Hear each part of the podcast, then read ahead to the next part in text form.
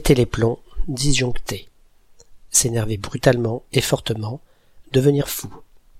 Aujourd'hui, dans les habitations relativement modernes, les dégâts causés aux appareils électroniques par les courts-circuits et surtensions électriques sont limités par des disjoncteurs, ces petits boîtiers munis d'un interrupteur qu'on retrouve rassemblés dans le tableau électrique central. Lorsqu'un problème électrique survient, le disjoncteur saute et coupe le courant vers les prises et points lumineux qui lui sont reliés.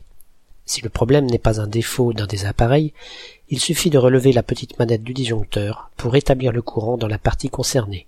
Mais autrefois, lorsque la technologie électrique n'était pas aussi avancée, la protection du réseau électrique intérieur se faisait par des fusibles qu'on appelait aussi des plombs, ellipses de plombs de sûreté ou plombs fusibles, appellation qui date de la fin du dix-neuvième siècle.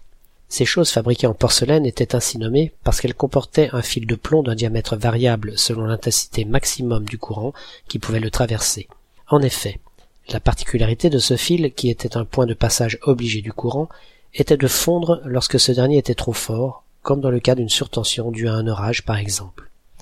Du coup, en fondant, le plomb coupait l'électricité vers la zone alimentée et en protégeait les appareils connectés.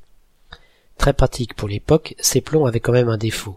Pour remettre le courant, il fallait impérativement avoir en réserve du fil de plomb de différents diamètres et une lampe de poche ou une bougie, puisqu'il fallait y voir quelque chose pour remplacer le fil fondu et qu'il n'était pas question, comme on peut le faire maintenant, de tâtonner dans le noir pour trouver la manette du disjoncteur. Ce plomb qui fondait, ou qui pétait, et qui du coup empêchait le fonctionnement de ce qui l'alimentait, a produit la métaphore des années mille neuf cent quatre-vingts qui nous intéresse ici. On y compare en effet le cerveau à un appareil électrique alimenté à travers des plombs. Et lorsque son propriétaire s'énerve brutalement ou se met à avoir un comportement aberrant, c'est que son cerveau ne fonctionne plus parce qu'il n'est plus alimenté, donc que ses plombs ont pété.